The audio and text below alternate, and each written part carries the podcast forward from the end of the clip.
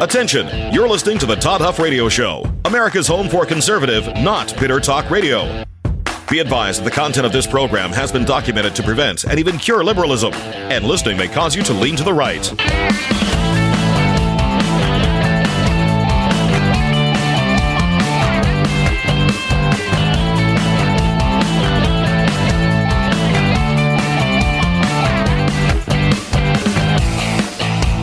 Here's your conservative, but not bitter host, Todd Huff. Conservative, not bitter. Indeed, it is a pleasure to be here today. Email thoughts, questions, feedback, adoration, and praise always accepted at that email address, Todd at ToddHuffShow.com. And, you know, tomorrow, tomorrow actually marks our seven year anniversary. So, folks, there are seven years of podcasts that you could go back through the archives and you could listen to.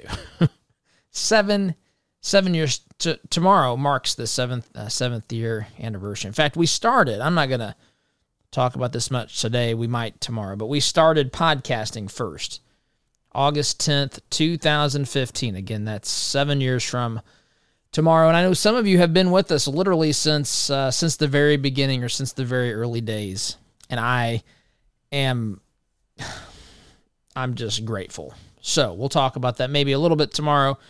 But it's good to be here today. Lots of things as usual, marking, or I should say, vying for our attention. I've steered clear.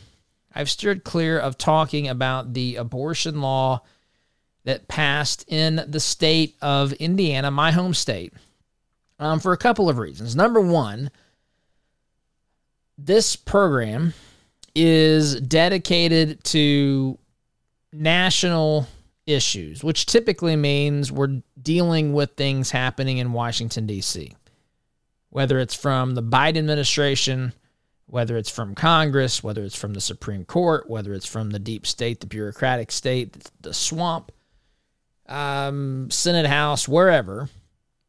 Those are the things that we focus on, the national narrative. And there's reasons for this. There's reasons for this. I, one of the things is I never want to be mis, uh, misunderstood in communicating that because I'm not talking about state issues happening at the state level, that that doesn't matter, or the local level. The problem is that I cannot possibly talk, if anyone could do it, it'd probably be me, right, Oz? Oz, Oz agreed with that. I thought she would shoot some daggers my way. She jokingly agreed. But if you can't talk about 50, well, the 57 states, I guess Obama went to 57. So you can't talk about the 57 states. I'm kidding. Take it easy. Leftists or liberal tuned in today. Everybody misspeaks. But this, you know, you can't talk about that. You can't talk about the countless, well, I shouldn't say countless. I can't, I don't have the number, but the number of communities and counties, cities around the country. You can't go through it like that. We do from time to time talk about them as it pertains to a larger issue. And so I am going to bring up my state today because it matters on a larger scale. Again, we have listeners, a lot of listeners here in Indiana, tuning in on 95.9 FM, 950 AM, Freedom 95 a lot of listeners listening on podcasts around Indiana or around the country or even around the world, and Red State Radio listeners as well. Those folks, some are here in Indiana, many are in other states around the country, uh, and again, places around the world as well. But what we want to, again, we'll talk about Indiana today because it fits into the bigger, the bigger narrative here, and that is post well, the result of the Supreme Court overturning Roe versus Wade, that means that states, and folks, as I said in previous discussions, this is precisely what needed to happen. States needed to decide what I suppose the federal government could if there is federal legislation. Federal the federal government could try to pass a national abortion law, whatever that is. The federal government certainly could take that position. It just hasn't. And it wasn't in the Constitution.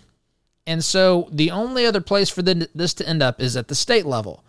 And I think that this is precisely what needs to happen. Again, I suppose if there's enough federal or national support for one particular, you know, a certain type of abortion law, um, it would not be inappropriate. I would, I'm hesitant because, you know, um, th- this has ramifications at lots of levels, but they didn't do it, is the point, right? That this, they didn't do it. They didn't pass legislation federally protecting, codifying Roe versus Wade. They did not do that. Roe versus Wade was the law. Well, I'm not going to say that. I, it was decided by the Supreme Court. How about this? It was the created law of the land by the Supreme Court in 1973. And since 1973, so 49 years, folks, nearly a half a century, the left, the Democrat Party, had many opportunities to to pass what could amount to a federal trigger law that would do the same thing that the some of these laws across the country um, that were trigger laws. You know, should Roe be overturned, they had laws that were prepared to be implemented around the country. Now, Indiana is the first state to actually vote on a new law in the wake of the decision the Supreme Court made to re, to overturn Roe versus Wade. And so that's I want to talk about that that today. But it's important to note that there was no federal legislation passed. They could have done this should they. Well, I'm not saying that they could have done it as far as getting the votes. I'm saying the opportunity has been made available to them for 50 years. For 50, 49 years. 49 years, almost as long as Joe Biden has been in Washington D.C., right? So they've had a long long time to to do this and they didn't they didn't so where else is it supposed to go folks there's nowhere else for it to go this is pre- exactly precisely what should happen the law well this issue goes back to the political world and if the federal government didn't address it again i'm not a big person that thinks there should be a lot of federal laws i like the idea of states having uh, you know, the, the, freedom. This is federalism, right? And, and there's nothing. I I like this. This is the laboratories of the states. Um, again, I don't feel as typically I would use that term because it it I think is appropriate. Uh, in the issue of abortion, I don't like to talk about it that way because I think that it is. I think well, it is demonstrably, scientifically, logically the taking of human life. That's what it is. And again, I always say this if you've tuned in and you've had an abortion, if you've been involved with that, if you've been pro choice, if you've hated pro lifers or anything like that, even if you still do, I'm not I'm not here. I mean, I'm not going to change my opinion because you disagree with that. I'm just saying that I'm not here to, to heap insult or hurt upon you if you've made decisions like that in the past. There is a God in heaven who's able and ready to forgive and to help you with the healing and restoration pro- uh, process. This is about what we do from this moment forward. And I think it's critically important that human life be respected at all levels of development. So the Indiana State House has passed, and the governor, Eric Holcomb, which I look, for those of you that listen, you know that I'm not I'm not an Eric Holcomb fan. In fact, you don't hear me uh, I try not to get too much into particular politicians. I mean, sometimes I have to by nature what we do, but I don't like I don't take any joy in saying this, but I'm not a big Eric Holcomb fan, but he needs to be commended for what he did here. He signed this legislation into law and he I it's it's the will of the of of Hoosiers, that's what we call us folks in Indiana, through their elected representatives. And if folks don't like the law, they can hold their senators, Congress people accountable. Right? Holcomb's not going to be on the ballot, but they can they they can vote, they can make decisions based upon that if they so if they so choose. So there's a lot of facets of this that I want to get to today. But the first thing I want to do is basically talk about the law itself. The law itself is largely uh, designed to prevent abortions. It bans abortions in most ca- in many cases, most cases. So it bans. I'm looking here at a Fox News article. Um, there's other places that we could look, but th- this synopsis is pretty I mean, is accurate. I would say is is fairly um, well stated. But the law bans the procedure in, except in cases of rape, incest, and to protect the life and physical health of the mother. The rape and incest exceptions only apply in the first 10 weeks post fertilization.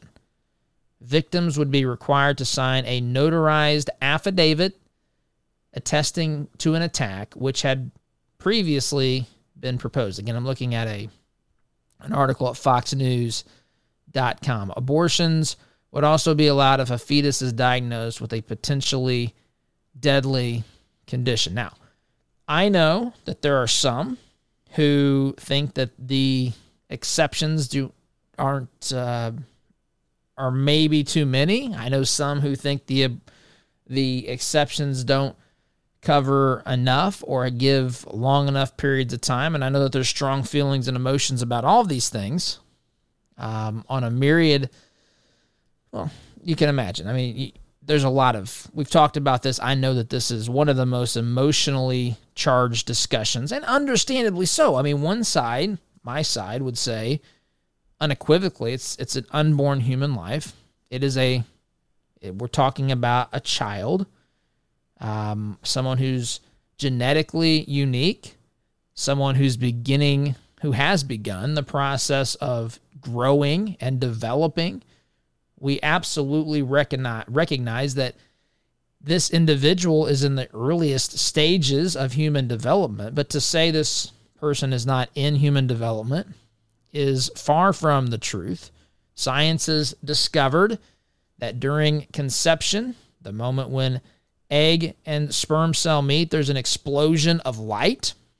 And that light, um, along with that, that, that burst of light, along with the process of cellular replication and so forth, begins. And very quickly, organs form, hearts beat, or the heart begins to beat, and so forth. So that's the beginning of of human life. That's that's my side. And so to say to say that we're going to allow for opportunity uh, for circumstances or excuse circumstances for that individual to be their life to be terminated is very um, troubling because the taking of human life we would maintain strongly by the way i'm just trying to explain i'm not don't misunderstand my approach here by not thinking I don't feel this strongly. I'm just trying to explain it as factually as I can. We would say that that is that that is the intentional taking of human life, which is murder. You can certainly say that you'll make other arguments, but to say that this being is not human, not another life, not genetically unique, those things are factually scientifically false. They're false. There no there is no that you you have to do something with those realities. You can again say that this individual is not sentient or cognizant or something like that, but to say that this person is not a person is not incorrect. To say that this person is not fully developed is absolutely correct. But then we have to determine at what point of development is I mean, where do we draw the line? Is this not a dangerous and slippery slope? And there becomes all those arguments. You know, I, I kind of chuckle. Well, some people think that it's only if you're religious, you know, that that's your only objection because you're religious or because the Bible teaches certain things or whatever. Um, I'm not saying that that isn't true, but they, this is just a logical position for someone who believes in protecting the life of someone who is the most vulnerable. So that's how one side feels. The other side says, wait a minute, I'm going to try to be as fair as I can here. This is, I fully reject these things. I just want to be clear. But the other side says, look, um, this is something I didn't in, intend to happen.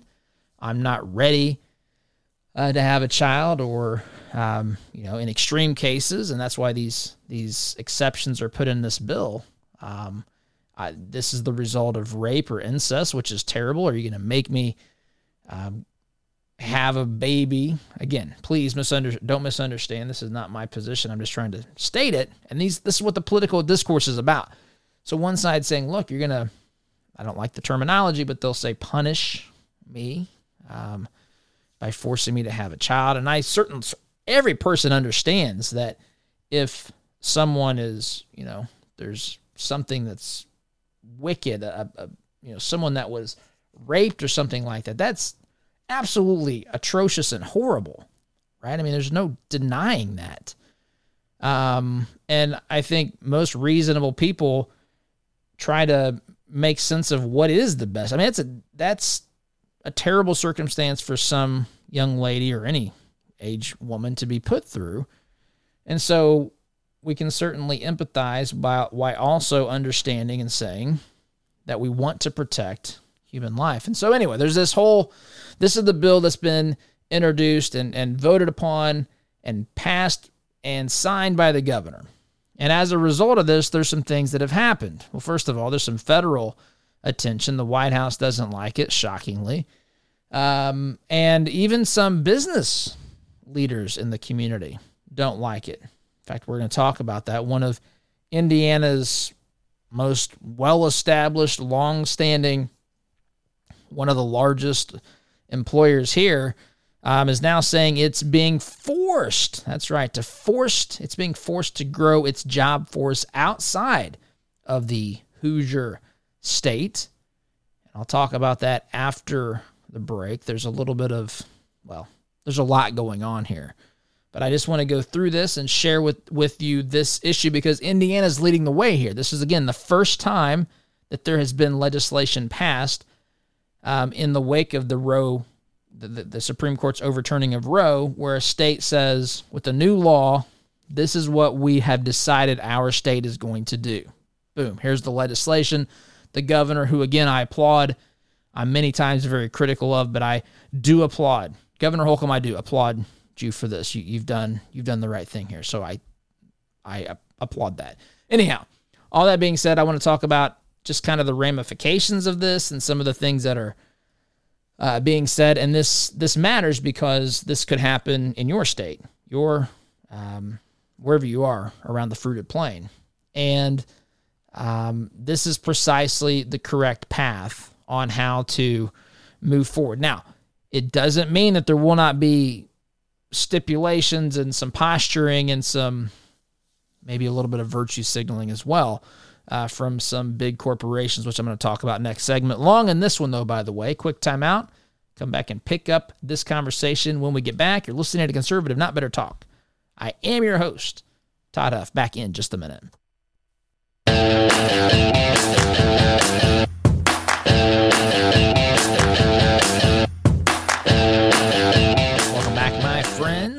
So I mentioned before the break that Indianapolis, um, home to a company called Eli Lilly, Eli Lilly, which is right downtown.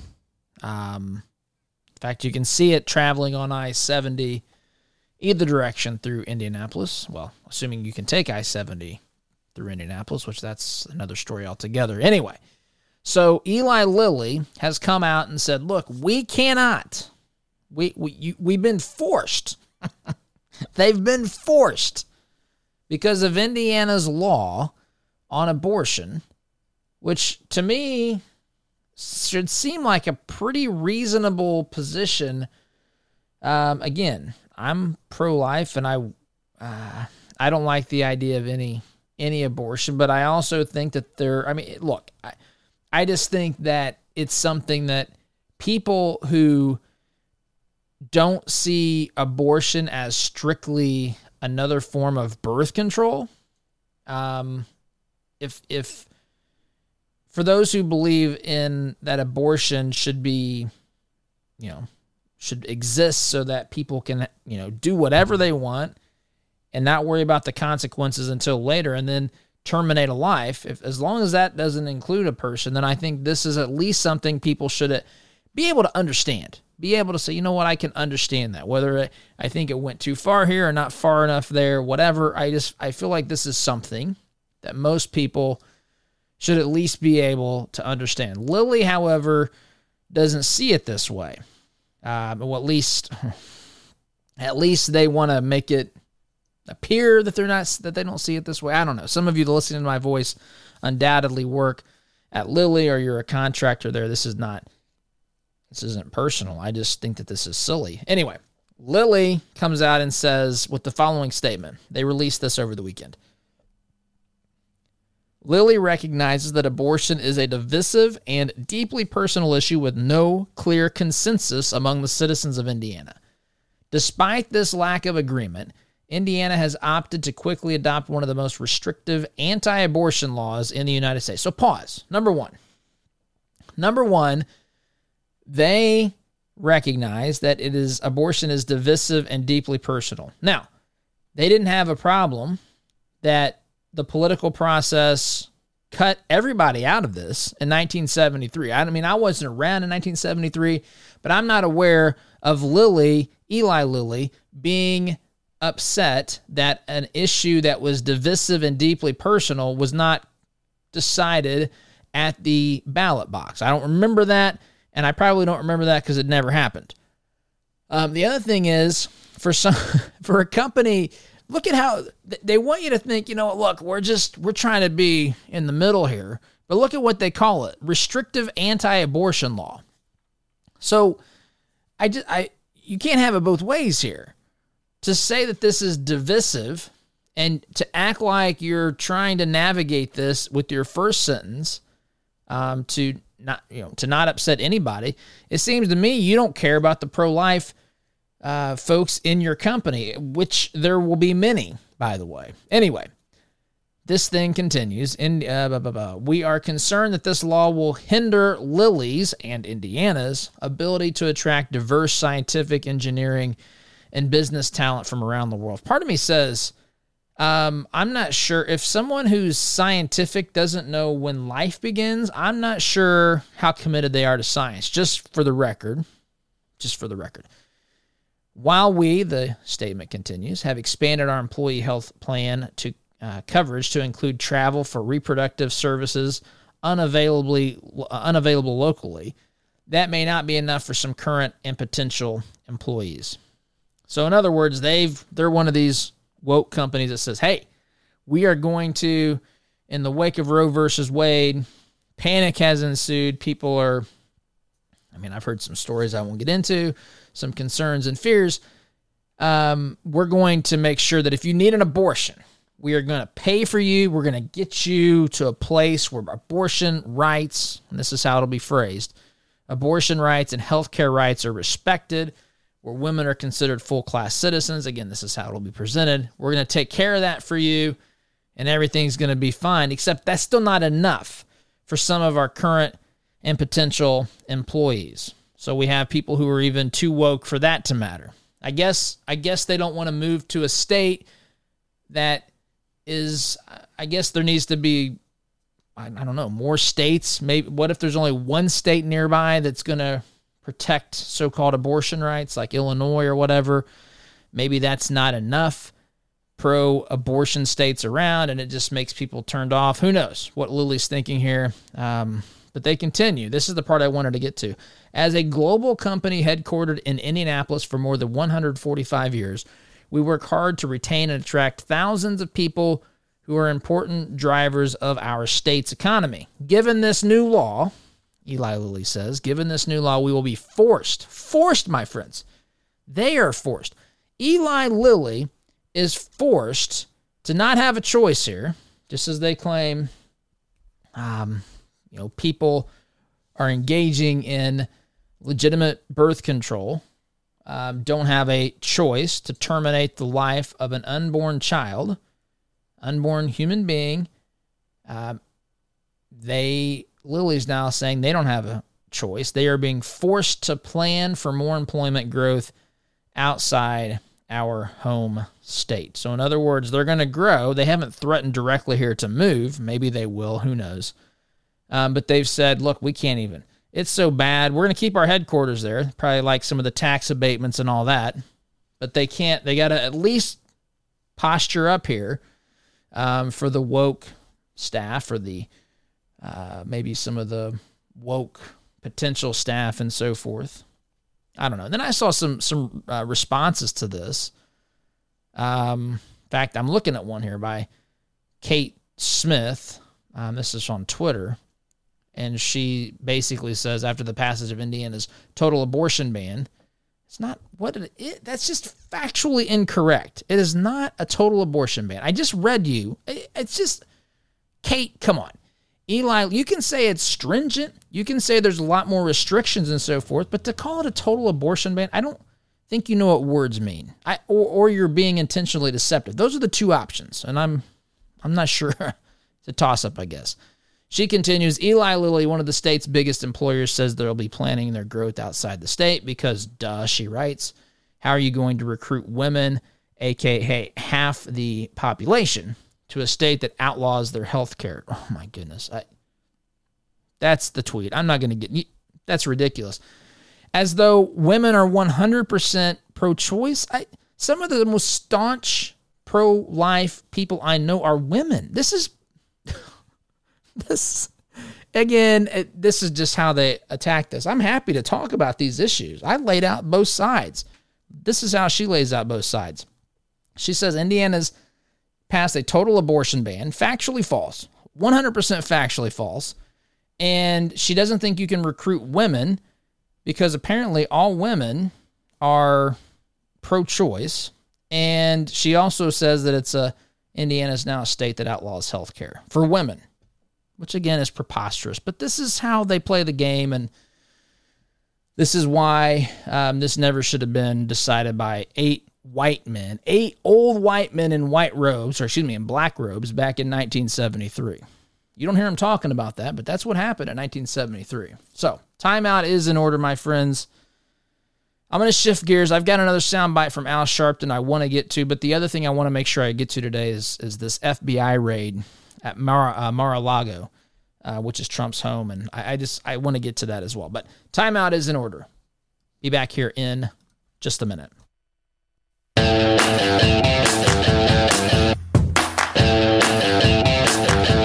Welcome back, my friends. I decided to call an audible during the break there. Oz didn't weigh in. She just kind of listened to me. But anyway, I want to mention I can't play the soundbite. It's in our stack of stuff if you want to see it and see the clip yourself. But I just, since we were talking about this abortion uh, law in Indiana, um, Al Sharpton, Reverend Al Sharpton on MSNBC as a guest was talking about this and was in particular he was fielding I can't play the soundbite, I just don't have time, but he was fielding questions about black American support for abortion, how it's grown over the past, I don't know, 15 years or so. And he was well, responding to this. And again, I laid out earlier why I'm pro life. I don't even think it certainly certainly the Bible uh, and biblical principles are pro life. God is pro life. So, but that's it's not uh, the only way that you can come to that conclusion. I mean, if you believe in protecting human life, that, I mean, there you go. I mean, there's, that's all that's required. Science has proven, my friend, just as scientists have proven, 98% agree. That's even one more percent than agree that man is contributing to climate change. But 98% agree that listening to this program can stop and even reverse the damaging effects of, of liberalism. So science has agreed life begins at conception. That's actually 100% of anyone. Actually, science doesn't need a consensus. I just say those things to, to illustrate the absurdity of this stuff. But Sharpton's on here and he says, he says that the Bible is um, pro-choice. I'm I'm, I'm trying to paraphrase this and be fair to to Sharpton here. Um, he says the Bible, if you're using this as a religious argument, which we're not, by the way, the Bible is about choice, he says. You can go to heaven or hell. There's nowhere in the Bible that says you had to go to heaven. Um, so this is silliness. Now, of course, the Bible is about choice. God wants us. What what makes us unique and uniquely human? Well, we're made in His image, and we have the ability to choose. We have the ability to choose to accept Him, to reject Him. I mean, that's we have choice, right? We have lots of choices in our lives. Deciding to have an abortion isn't like the choice of which where you go to dinner, my friends. Surely to heaven. We're not saying that here. And just because God value, values choice, um, the choices that we have also have consequences. God is a moral and, um, well, loving God with standards, and there, there's there's the moral law, the moral code. This, when our choice goes outside of ourselves, our preferences, to say, I'm going to physically harm someone else. How how do we think what passage is Sharpton referencing here that the Bible says anything remotely close to that? I mean, the Bible says consider others better than yourselves. It doesn't say, hey, if you don't want a consequence, of an action that you've taken, which is the case. I understand that there's extreme cases that that's not the case, but that is a fraction, a fraction of a percentage. So now it doesn't matter what another thinks. And then there's people that quote some uh, chapter, I don't know, Numbers chapter 5, I think, maybe chapter 12, and says that say that God is actually giving instructions on abortion. This stuff this stuff is complete nonsense and gibberish is what it is. And for Sharpton to say that the Bible is pro-choice in the sense of abortion is is absurd. It is absolutely absurd.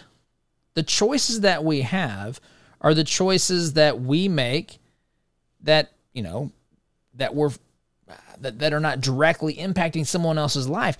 Show me a choice that we can make that God says, hey, it doesn't matter to me. Whatever you think's fine, you know, like picking a favorite ice cream or picking a favorite baseball team. Show me a choice that impacts another human being to the point of taking his or her life, no matter at what stage, 150 years old or, you know, five seconds old. What what choice does God say it doesn't really matter to me? This is just silliness. And this guy's irreverent. Anyway, timeout's in order. Now we're going to shift gears talk about what's happening with Trump and the FBI raid at Mar a Lago. We'll do that after the break. Sit tight, back in just a minute.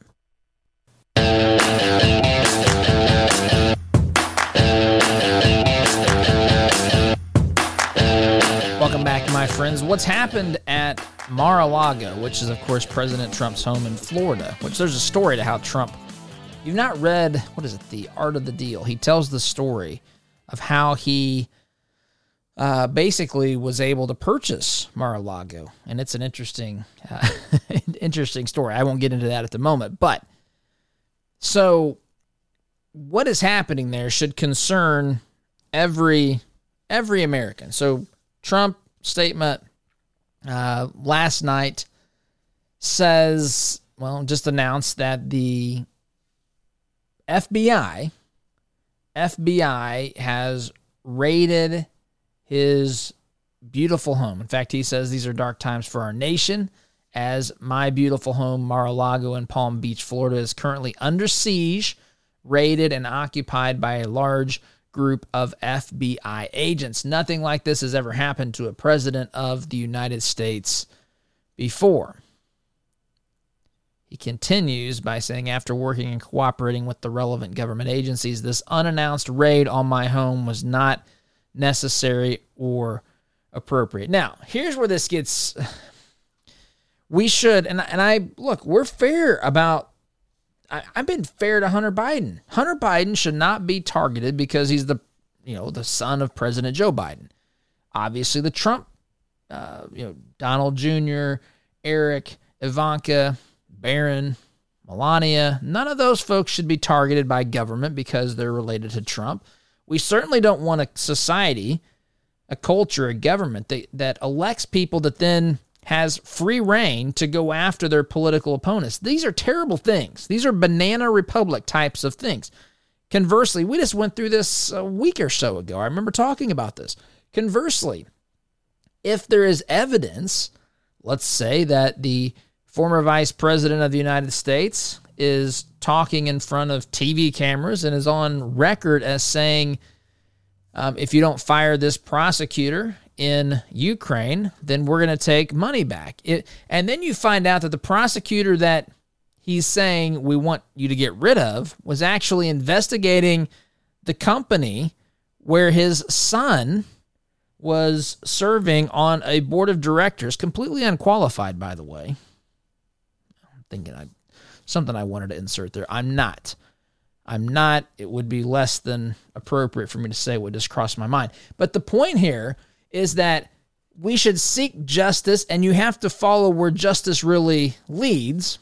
And so even if that means someone who was formerly in or currently in political power, um, if evidence legitimately leads us there, we have to be able to pursue that. But the opposite is true. Look, I haven't inserted any names. I mean, I, I did as examples. But the opposite is true as well. We should not simply target, we should not stomach someone targeting a political adversary because they have the means and power to do so once elected and put into into office.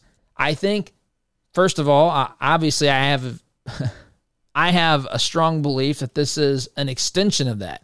I mean, we watched this president, former President Trump, um, get impeached twice. Um, you know, we had Russian collusion, the delusion that the media and the left had all those all those years to undermine and to stop his presidency.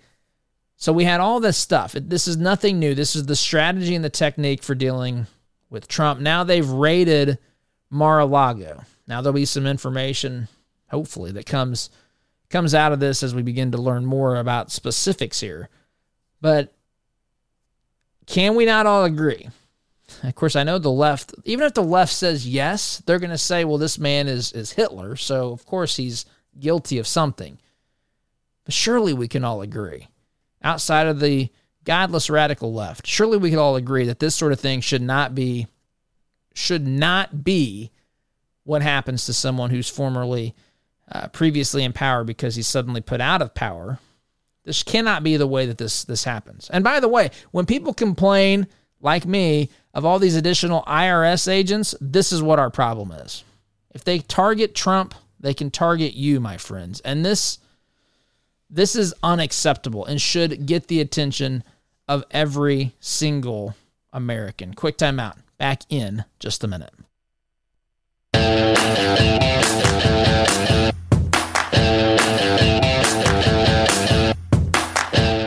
Welcome back, my friends.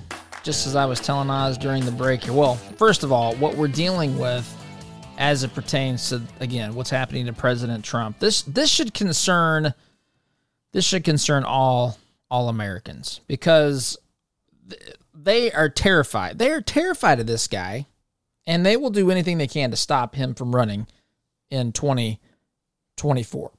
There's just no doubt about it.